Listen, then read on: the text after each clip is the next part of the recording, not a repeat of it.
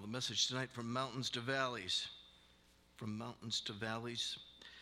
Faith and patience uh, you're going to find in the scriptures, and you've seen it. Uh, got just a wee bit of a ring uh, on this one here. Um, you'll find that faith and patience are very difficult to separate from one, from one to the other. You're going to find those two are often within the same context of a verse. I mean, you'll see those two words separated, but they, they do work together faith and patience. Uh, faith worketh patience, and patience worketh faith. You can't, you can't go through trials without patience and you can't go through it without faith you, you have to they have to work together growing each other in our lives uh, let's see let's start at verse number one of james chapter 1 james a servant of god and of the lord jesus christ to the 12 tribes which are scattered abroad greeting my brethren not one of our favorite verses of the Bible, right? My brethren, count it all joy when you fall into diverse temptations, knowing this, that the trying of your faith worketh patience. But let patience have her perfect work, that ye may be perfect and entire, wanting nothing. If any of you lack wisdom, let him ask of God that giveth to all men liberally and abradeth not, and it shall be given him. But let him ask in faith nothing wavering, for he that wavereth is like a wave of the sea driven with the wind and tossed. For let not that man think that he shall receive anything of the Lord. A double minded man, a man is unstable in all his ways. Father, bless down the message. And I pray, Father, that you take us a step forward in this area of understanding the nature of life in general. And Father, as believers, understanding the way it all works together for our good. Bless now t- uh, to our benefit and our, our encouragement. And Father, also uh, to make us more patient in the future. We ask it in Jesus' name. Amen. We find in the Bible the poster child of patience and faith, a man by the name of Job. It's such an extreme circumstance so that we can't relate to it lost everything that he had financially, very wealthy man, the most blessed man there was on the earth, a very, very faithful man to the Lord. Offered sacrifices literally for his children and prayed for his children, lest that maybe they would have an evil thought. I mean, this was a diligent, diligent man. And yet we find that this man lost all of his wealth, all of his servants, all of his children, uh, the confidence of his wife, everything, his own physical body was covered with boils. His friends could have nothing good to say to him and just challenged his, his truthfulness, challenged his faith, uh, made him out to be somebody that was, was just a complete farce of a good man. All of this has been taken from the most blessed man probably on the earth at that time. The book of Job is believed to be the, the first and the oldest book in the Bible, and written perhaps, uh, we believe, to be first. So we have this great example of Job. This is maybe one of the most needful books in the Bible. Doesn't matter what your circumstances are. I doubt there's ever anyone that has experienced what this man has experienced in one day ever. I think that's why this man was perhaps the first book written, because we have now, for the generations, looked to this man as the poster child of how you make it through and don't lose your faith and stay patient through it all. He would not. Bible talks about his integrity, would not lose his integrity for the Lord. And so we have always this man to look at. What a great man he was greatest of all men in the East, the Bible says, blessed by God more than any other, attacked by Satan head on. Satan had free rein at him. I don't know that that's, that's happened again, but this, this man suffered from Satan's hand. God allowed him to punish him in such ways that no, none of us could imagine. Suffered the loss of everything. When we come to the end of the book, sometimes I, I just recently was reading through the book of Job, and honestly, I, I found myself, Dan, I had to jump to the end of the story a couple of times to get some relief. Because it's just, it's just so so when you're reading it's a it's a lengthy book of the bible and it's just the exchange with his friends is just honestly it's depressing. And it just you have to jump to the to the end of the story and say okay it's going to be okay. Go back to chapter 30 right? But it's just it's it's it's a it's a it's a hard it's a hard story to read and then his friends challenging him is is, is no relief we see this man abraham a man that we know that is full of faith leaves his homeland god tells him to to just go and he'll show him where he's going. He, he doesn't even know where he's going. We find once he gets there that in fear, he lets the king take, take his wife. He lies and says it's his sister. And so we find this great man of faith as we watch him as he falters in fear. Certainly a bad time in his life. He's a hero once again, he saves Lot and his family restores all their goods and say, literally saves the entire city, brings everybody back safely and all their stuff, the Bible says. I think it literally uses the word stuff in the Bible. So it's a good word.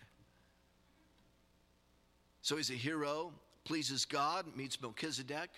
That's where we see the first time that somebody has given 10% to the Lord. Blessed by God spiritually and financially. In every way, this man is blessed. Father of the nation of Israel, of course, the father, faithful Abraham, we would call him. He's in the hall of faith great man. But we look at this recently, have studied it uh, greatly as we went in, in, in the book of Genesis in the adult class. But the the valley of walking your son up the mountain, knowing that you're going to take his life, is a, a valley that I I can imagine was just gut wrenching for this man in obedience to the Lord. And Isaac going up and, and just a very I can imagine a very difficult time. To see Lot lose his family in Sodom and Gomorrah, and then all the things that happened to Lot after that with his daughters, and just, just unbelievable things that happened in this, this man Lot. And I think we would all agree that Abraham no doubt loved Lot, maybe not as a son, but very, very close. It was his nephew. He left the land of Ur with him and was with him all the time and I think I believe they were very close. Of course, they parted company as their herds and, and their hired hired men were were fighting over pasture land, and they separate. But we see Abra- Abraham as a great man of God, but certainly not a man that was not without heartache in his life. We see this man Moses. I, I don't know how anybody could sustain what Moses sustained. Of course, a blessed man, a, a, a man that God used greatly Oh, but my goodness, 40 years with the children of Israel in the wilderness. What a valley that was for this man. This great man, probably Dr. Hyles used to say, perhaps the greatest leader in the Bible and maybe the greatest leader of all time to have led the children of Israel out of Egypt and then sustained them and, and led them through the, through the um, the wilderness all those 40 years and to see can you imagine? All these people are going to die in the wilderness except those that are 20 20 and down when they arrived. So you're seeing a lot of death. You're just a lot of despair. And this is the this is literally the dead end for most of the people. They're literally going their days are literally numbered and they're going to die.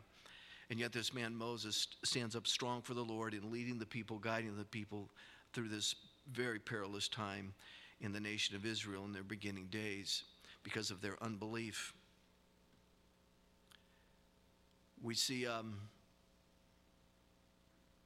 my pastor many years, born into a drunkard's home, um, extreme poverty, gifted man, but saw his mother just uh, beaten relentlessly by her husband, who was a drunkard.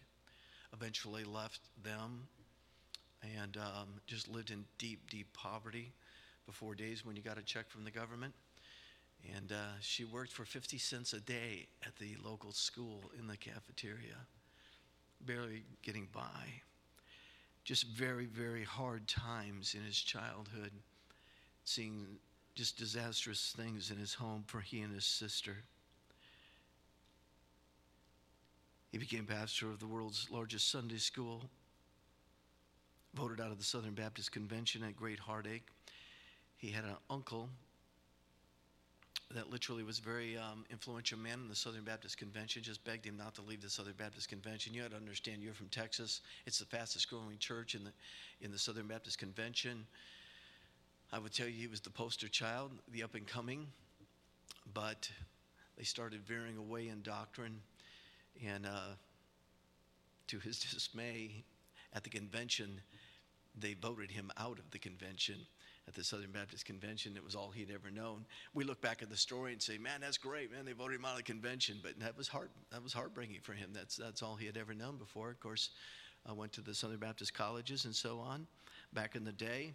But as they veered away from the blood of Christ and things of those nature back then, I think they veered back. But uh, during those times, men like Dr. Rice, Frank Norris, those men stood up against it and found themselves um, ousted from all those things that they had been in all of their lives. Uh, just some many, many hard times in his life. Yet God used him in a powerful way. And um, what a beloved pastor he was, a lover of people and generous as could be, and um, had an impact on our country. Traveled every Monday and Tuesday, always.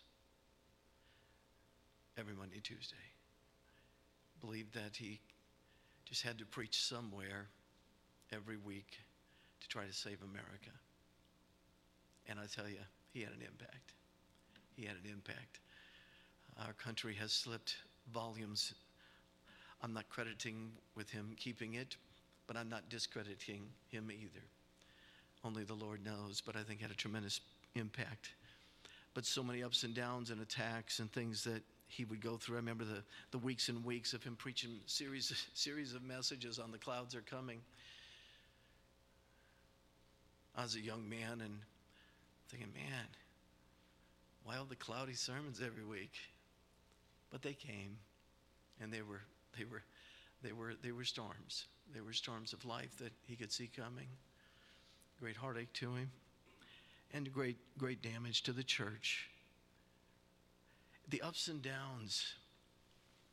Fastest growing church, largest church, largest Sunday school in the world. But, folks, nobody escapes this thing without the ups and downs of life. It's just the nature of it. It's not just for Christians, it's just for all of us. But we see these great men of the Bible that we would so learn so many lessons from, and powerful leaders that we know that have suffered greatly, that God has used mightily it almost seems like it's the nature of God to, to bring the patience and the sufferings, the afflictions, in order to grow men to be able to do the things that God needs them to do. Because these things, as these come into men's life and they suffer, what happens is they grow in faith, they grow in patience, and what happens? God can use them in powerful ways, but not, not without the things that must come into lives. All these heroes rose to mountain peaks and often were dropped into the valleys very deep. We uh, look at men that have suffered, but understand that the joy and the thrill of the Christian life will come with valleys as well. The Psalm 88, you can read that psalm and you will find it to be a very dark place as it's written, the entire psalm is just, you get over to Psalm 91, and boy, all the blessings and joy of Psalm 91. I don't think it matters whether you're a Christian or even a non Christian. Life will bring the ups and downs, the ebb and flow of life. It's the nature of it. I think, though, when God prepares men and people for ministry, sometimes we find that they, they suffer. Great blessing and great tribulation in proportion. Prosperity and success rarely produce patience and faith. We could all agree that this is a prosperous nation. Amen? Uh, talking with Brother Amir was even having been out of the country, and, and, and, and many of you folks have been and you see the third world countries even having seen that. To talk to Brother Amir was another level of, of just patience and faith. Another level of Christianity that um, to me was still out of reach.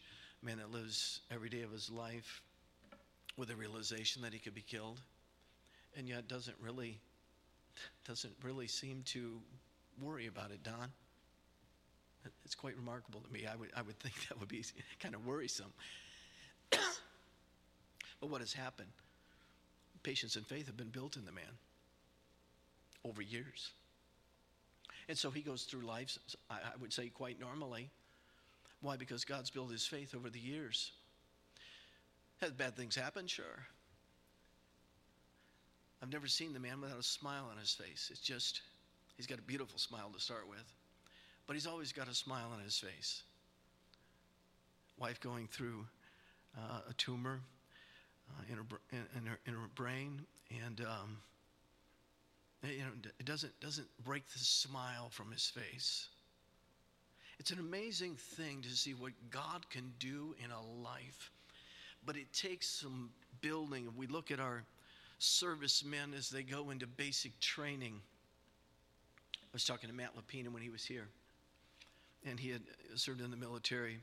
Uh, after he was married, he, he went into the military for a span and was, was deployed. And but he was t- talking to me about the things that they do in basic training, and it's just, it's just they just push you. They get you up in the middle of the night. They they make you do without water. They make you do without food. Just constantly, just randomly doing things that are going to push you harder and harder. Are they doing that to just be an annoyance to you? Is that the purpose of it? Is it just let's hey hey let's get these guys up at 2 a.m. Let's make them go run for two miles, and then come back, let them sleep for a half an hour, and then go in and wake them up again. That'll be awesome. Let's do that one tonight, okay? No, I, I would venture to say that the guys that got to get up with them and go out there with them aren't real excited about it either. Amen to that? But why are they doing that? Because the, they need these young men pushed to the limits over and over and over and over again. Why? Because of the purpose of which they have been brought into the military. Why? So they could protect our nation, so that they could be up hours on end and find it within themselves to keep fighting, to not quit. It's, it's, it's a grueling process to put a soldier together to fight the fight, to be ready to, to, to give his life. Can you imagine the World War II? It's just, it's almost, and, and we go back to the Civil War, but just ordering men into battles that were just, you knew that probably the majority of them would be killed. But you had to take a mountain, you had to take a hill, you had to take a beach. All these things are going on, but these soldiers have been prepared for this to obey these orders no matter how impossible the mission is to go forward. We look at that in our military, and sometimes we look at ourselves as believers and we think, God, this life is hard. We're, we're sitting in a nice place, heated, cooled, in the wealthiest country in the world, the highest, highest um, uh, the way we live, I can't think of the, the word I'm looking for, but the standard of living that we have for a nation of our size, there, there's nothing like it. There's some smaller nations that are seen to be as more wealthy than us, but as far as average people living like we do, there's nothing like America. You talk to people outside the country that when you go there, they're just, their dream is to come to America. It's like coming to heaven. Ladies and gentlemen, we are in the Lord's army. And God has a mission for us to do. And we don't know what our young, our, our young children are going to face. We can, I mean, let's just face it. The, to say the country has drifted away from truth and right is an understatement. And what the young people are going to face, you say, Pastor, why are you, why are you talking about these things? Because young people, you, you're probably going to face things that, that my generation will not face. And I don't want you to think it, that you're going to have the same, I hate to put it this way, it's not been a free ride for any of us. And we've been tried in a variety of different ways. So God has, God has tried us. But yours is going to be a different route, probably. I don't, I don't think you'll probably make it through your life without being strong in faith, without patience to, to strengthen the faith. Those two working together. So I, I, I need you to understand that I'm not trying to discourage you in life, but as a believer, you may be the ones that have to, to fight it out far more than us. My generation is, I mean, I'm not, I'm not on my last leg by, by any stretch of the imagination. I feel good. I need a toupee. Other than that, though, I'm in good shape. I'm not the only one in the room, though. I get to heaven, I'm going to look like Tyler. going to have me a head of hair. Uh, maybe. Maybe everybody's bald in heaven, right? Me and Matt are to be stars. Uh, Prosperity and success rarely produce patience and faith. And we're in a nation of prosperity and success. We are the poster children of it. And likely our faith is not like Amir's. It's probably not like Sammy's. It's not like the other missionaries that, that we've sent over the field. Why? Because we're not in their situations. We're not, we're not, we're not driven every day of our life to try to figure out if we're going to make it through the day without God. Somebody said, We feel sorry for you in America. I forget who said this, but I heard it recently. We kind of feel sorry for you. It was a country that was really hurting for food. And they said, Well, why would you feel sorry for us? Because, because you never have to pray for anything. You just already, you automatically have it and we have to pray every day just to eat. And so we just kind of feel bad for you that you don't have the faith in God like we do because you don't you don't have to do that. That's that's the way. Is that true? I mean, how many of us prayed that God would give us food today? Probably not too many. We thank the Lord for it. But we weren't. You didn't get up this morning saying, "God, please, please supply the need of food today." And many people around the world did. What are they? People of faith. So let's be prepared, folks. We don't know what's going to come into any life. Every life will be challenged, but don't think that that is some obscure thing that, that would come to your life because God is preparing all of us to serve Him in a variety of ways. We don't know what the next generation holds, but we do know that these are things that we must be ready for. We are from a in God we trust nation to a nation of rebellion and rejection of that very God that we trusted in. Jealousy, envy, theft, hatred, murders, abortions. All these are the commonalities now in our country. The valleys of life will produce faith in your life. The Bible said, we read it, My brethren, count it all joy when you fall into divers temptations.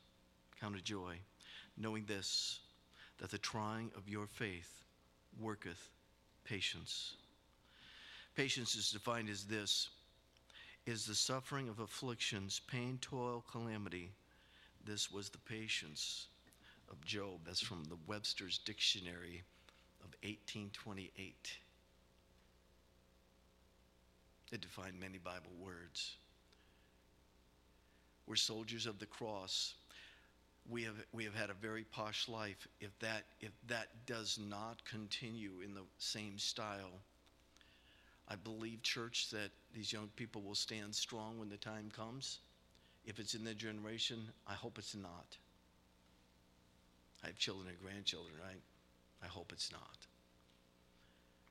But at the same time, may we look at what God is doing in lives and in preparing, calling people you may think you had a hard life before you got saved, but you might be the one that's the most prepared for hard times. Knowing this, that the trying of our faith worketh patience. Faith is built through suffering. There's no, not many other ways that you're going to get strong faith without it. It said in verse 4, but, but let patience have her perfect work that ye may be perfect and mature, entire, complete, wanting nothing. That's what we need to be as believers. The ebb and flow of the Christian life is going to come. I, uh, back, back in the cassette tape days, I made a cassette tape after, after the accident at our place. And I called it From Mountains to Valleys. Jimmy, that's been a long time ago. Young people, can I listen very carefully? I'm never going to write one. Well, I don't, I don't want to say that. The Lord may, ta- the Lord may, may take me up on it. I didn't, mean, I didn't mean that. I'm not planning to write anything. but I would say that valleys are mountains. It doesn't look like it, but God makes it that way. That's why it's so important to be a Christian because God can take those things and He can take those things and make them right in your life and you see His purpose and plan. Don't ever, ever underestimate a trial in your life or what God's doing. Don't run from it, don't flee from it. Stay faithful. It's not without purpose. Suffering is not without purpose. God is doing something with it. We don't know what God's going to do in your generation. So when it comes, read the book of James, asking it faith. All these things that are building. When I see these folks from outside the country in the strength of faith, it's come because they have suffered and they've been patient through it. And God is using these national pastors and missionaries in a variety of amazing ways. And honestly, there's just literally thousands of people that are being saved as a result of it. We're in a hard, stiff necked country. And their, their, their hearts are against the Lord. They're, they're, honestly, the evil that's in our country is just something that we, that honestly, we didn't even understand. Talked to Sammy yesterday. I mean, they had 90 soul winners out. They've had just hundreds and hundreds of people saved this year. The church is, is in the, the building program that just that we sent money down to expand on is it's no longer any good. They're, they're busting out at the seams. And uh, planning to buy more property and build a 700 seat auditorium.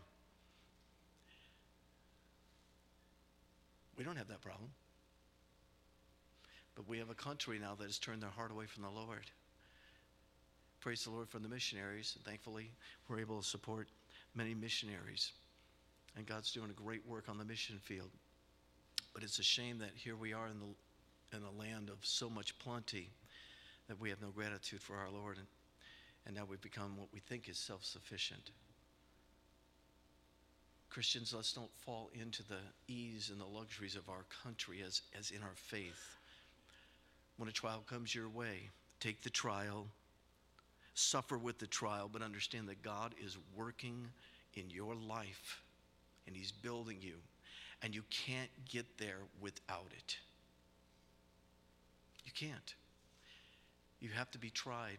Tyler, you've been some tough things early in life but you're tougher than most of us because we didn't.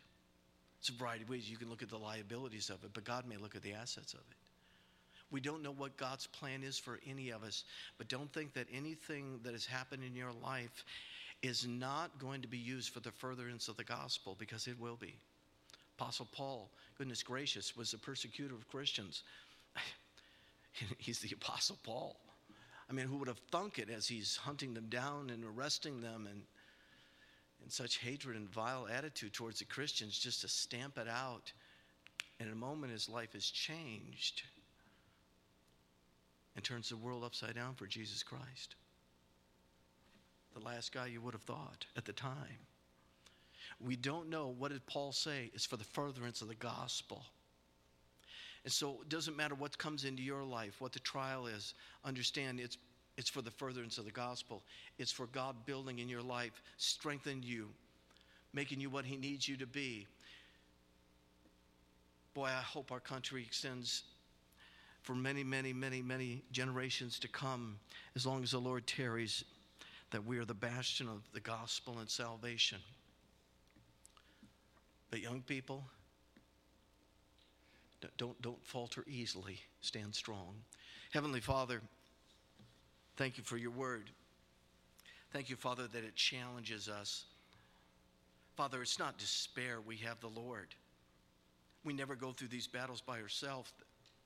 And Father, you bring us through these valleys of life, not without purpose, not without suffering, not without pain. But Father, the most important thing is they're not without purpose. And Father, as you prepare us for your work, to grow us in our faith, to grow us in patience, to make us meet for the Master's use so that we can accomplish what you have brought us to salvation to accomplish, Father. You did not bring us to salvation so we could sit in the lap of luxury. You brought us to salvation to get a job done to reach the world with the gospel. You've blessed us, Father. Thank you for the ability we have to be a blessing to other missionaries and many others around the world. We thank you for that opportunity and that privilege. But Father, may we also understand that with the many blessings that we have received, there is responsibilities that come with it. And I pray, God, that we would not shrink from the responsibilities that you've laid upon us as believers and blessed us so immeasurably. But, Father, that we would fail if we're tested or tried. Strengthen us in faith and patience Thank you for the books of, book of James, Father, and the challenge it is to us. May we not find ourselves falling short. Bless now this invitation to thy honor and glory. Let's all stand together, heads bowed and eyes closed.